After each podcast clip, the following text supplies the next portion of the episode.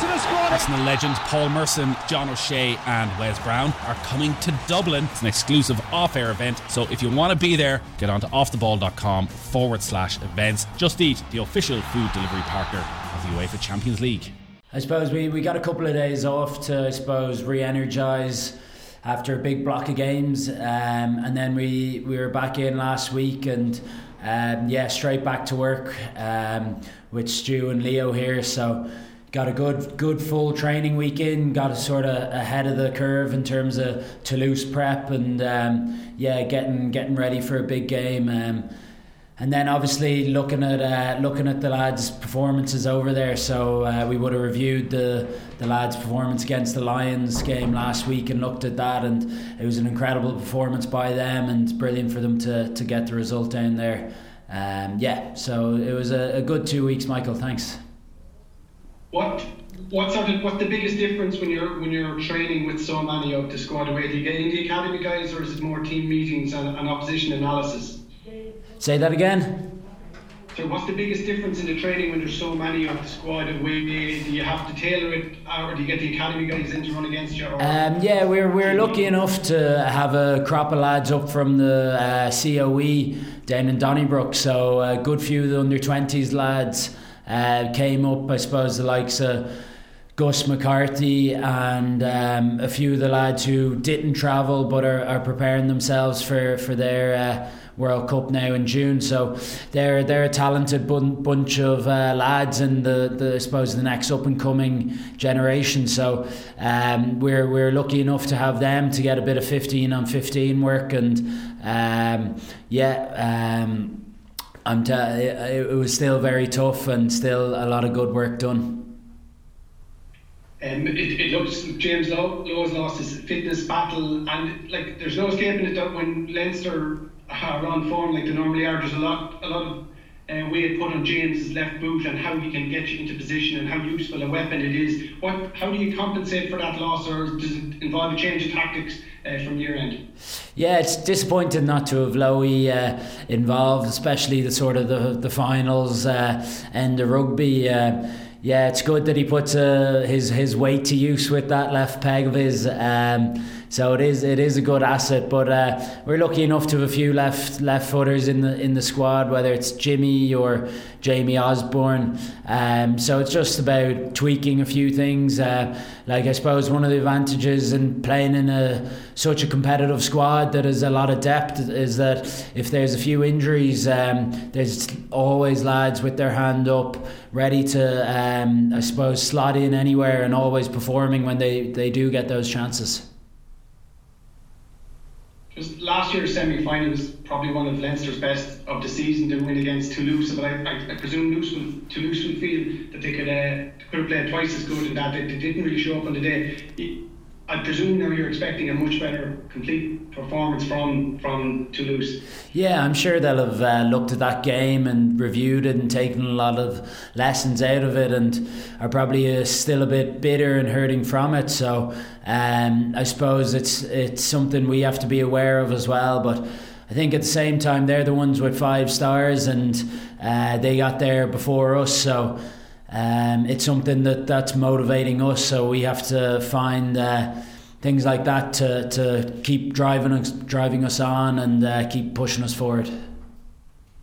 How do you make sure that it doesn't feel like extra pressure on you and that it, you are able to channel that into, into motivation to, to get the fifth star? I mean suppose using it in the right ways, using it as a as a motivator, but not letting it get uh, seeping into your mind, into your thoughts. Um, I suppose it's. Uh, it's been a disappointing last few seasons in terms of Europe losing in a in a final into in in a semi final and quarter final, um, and a lot of us haven't won a Heineken Cup, so um, it's it's definitely probably the number one goal for us this season, and uh, for us collectively and a lot of us individually as well. So uh, we're definitely not going to be shy of motivation. And then even to just look at Toulouse, who are such a top class side, they're top of the top 14 and playing such good rugby and their their individuals just just says it all really so um, yeah we're, we're definitely not going to be shy of uh, motivation and um,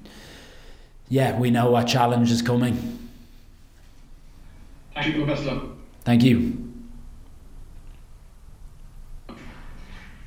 Hugo, we'll hear from Virgin Media. How are you? Hey, Will, how's it going? Good stuff, man. Let's just a couple from me. Um, just I know you mentioned Toulouse there and how good they are. Are they, in your mind, do you think they'll be the best side that you'll face so far this year when you take to the pitch? Uh, yeah, definitely. Like they're they're certainly up there in the top sides of Europe. They always are. I think obviously have that fifth star, so um, you have to respect that. And uh, again, just looking at their their team sheet, the the nine, ten, and talent, I suppose all across their back line and, and their big ball carriers in the pack as well. So uh, they're top of the, the top 14 and uh, they're in a good uh, vein of form. So um, yeah, it's as, as challenging as you can get really at this at this moment in time. And if you look back at that quarter final performance, do you think if you reach those heights, that's good enough to see them off? Um, I think we'll have to even top that. To be honest, um, I think like that first half performance, especially, uh, I don't think we were clinical enough. I know we started well, but uh, we let Leicester back into the game. Our discipline was a bit off, and uh, they got a bit of purchase at our breakdown as well. So. Um, we've we've learned a lot from it, and to play a top side like Leicester in a quarter, we, we need to use that as an advantage um, going into this um, because we can't repeat those those same mistakes against Toulouse. And it's final for me then as well. When you think of French rugby at the moment, you think of Antoine Dupont. Is it key to almost shut him down, stop him playing? If you do that, you're pretty much halfway there to kind of sing off Toulouse. Yeah, he's obviously such a pivotal part in uh, their team and uh, how they play. Um, obviously played against him a few times now, whether it's for Toulouse and France, and we've all seen his capabilities. But um, it's the side they are. They've got plenty of talent uh, across their uh, team, whether it's at 10 with Ntamack or Ramos at 15 as well. So a lot of uh, individuals to be uh, looking at and to, to be getting over. Cheers, Hugo. Best of luck. Cheers, Will. Thank you.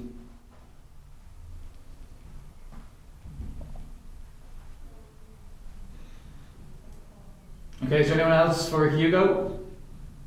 Um, yeah, if I could just pop in. Hi, hi Hugo, it's um, Nick, Nick Mullins, BT Sport. Thanks, th- thanks very much for your time. Um, just going back to the um, to the Dupont and to the Ntamack thing. Do you do you look at individuals or do you look at shapes? How do you how do you defend against a team like that, players like that? Um, I suppose you you look at both. You look at how they play as a team, but then like I suppose individual traits as well, and uh, you get to know players by playing against them a bit, but then also do an extra review on them because the likes of Ntamack and Dupont are constantly adding little uh, bits to their game as well. So it's about doing your homework and then I suppose building it up on the training field as well. So. Um, trying to, I suppose, lads and bibs trying to replicate what they do. It's easier said than done now, but um, yeah, we're, we're doing a bit of that, and um, I suppose it's it's not about going after them individually; it's going after them collectively is probably the main thing. Who's Dupont? Who's who's Tim up during the training? Can't be revealing those uh, those secrets now. So if, you, if you had to put into into um, a, single sentence or two, though, what what those two have that sets them apart? What what, what are their what are their special qualities in your mind? I suppose you just uh, have, have to be expecting anything with the with the pair of them. Like Dupont's running game, he's extremely strong for for his size. Um, he's got a powerful handoff, and then Ntamack's, I suppose, for a fullback, it's just his kicking game, isn't it? Uh, he's got a wide variety, whether it's um, kick passes, little uh, chips, or or the full full range of uh, of kicks, really. And just a final question: What's it like being Hugo Keenan at the moment? Life seems pretty sweet from a distance. Um, yeah, I suppose it's all, all just focused on this game. Like as I was saying uh, earlier, I've I've never won a European Cup. It's still uh, up there as number one on uh, things to do in club rugby for me. So it's a hugely um, hugely motivating factor for me this year. So all all focus on that and. um, yeah, I've I've learned over the last few seasons how, how tough it is in Europe and how close we've been getting. So it's just all about uh, going one step further this year. Cheers, Nick. Thank you.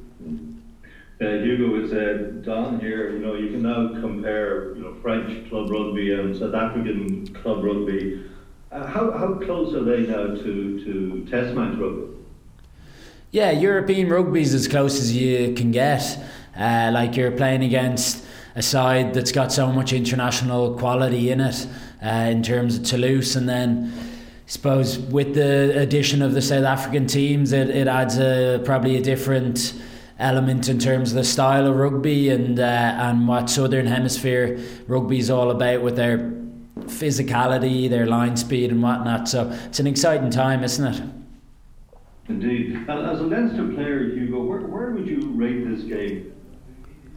It's it's number one. Like it's the it's the most important thing in our season. It's uh, not that it's over, but uh, our our number one goal is winning Europe, and uh, it all comes down to this week. So it's every gym session, every training session's been uh, building up to, to to this one. So not to overhype it for ourselves, but um, yeah, it's as, it's as it's as important as it gets. Thanks, Hugo. Cheers, Don.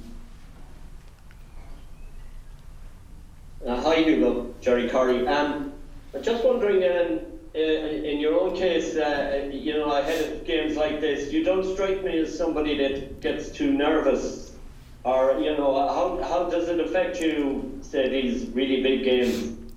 No, you you do get nervous if, if I'm being honest. Uh, I suppose it's just natural, um, and it's just about using those nerves um, as a good thing. I think shows that you care.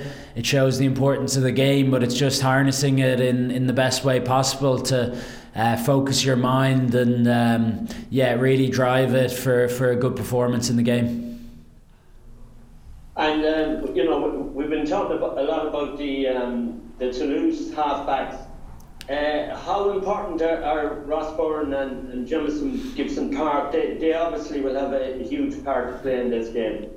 Yeah, absolutely. We're we're lucky enough to have strength and depth in our nines and tens, uh, whoever it may be, and uh, Jamison and Ross have both been having having great seasons and played such a big part in the in the Six Nations success, but also with how Leinster are going um, so far this season. So. Um, yeah, they're always key to our game. I suppose nine and tens are, are always fundamental to, to any side, so so we're lucky to have them. And finally, for me, um, as the last line of defence, uh, um, I mean, uh, French, French, you know, Toulouse maybe a similar brand of rugby. Uh, do you, do you have to adapt differently against, uh, say, a French team as distinct from, you know, maybe uh, uh, an English or Scottish Welsh team? I suppose mm, maybe as I was saying to, to Nick earlier that just you have to expect anything really with the French teams. They like to offload, like to keep the ball alive with the threats at nine and ten, and throughout their team, uh, you have to really expect anything. They'll run it from deep or. Uh, do anything really, so uh, yeah, you, you can't be uh, switching off back there.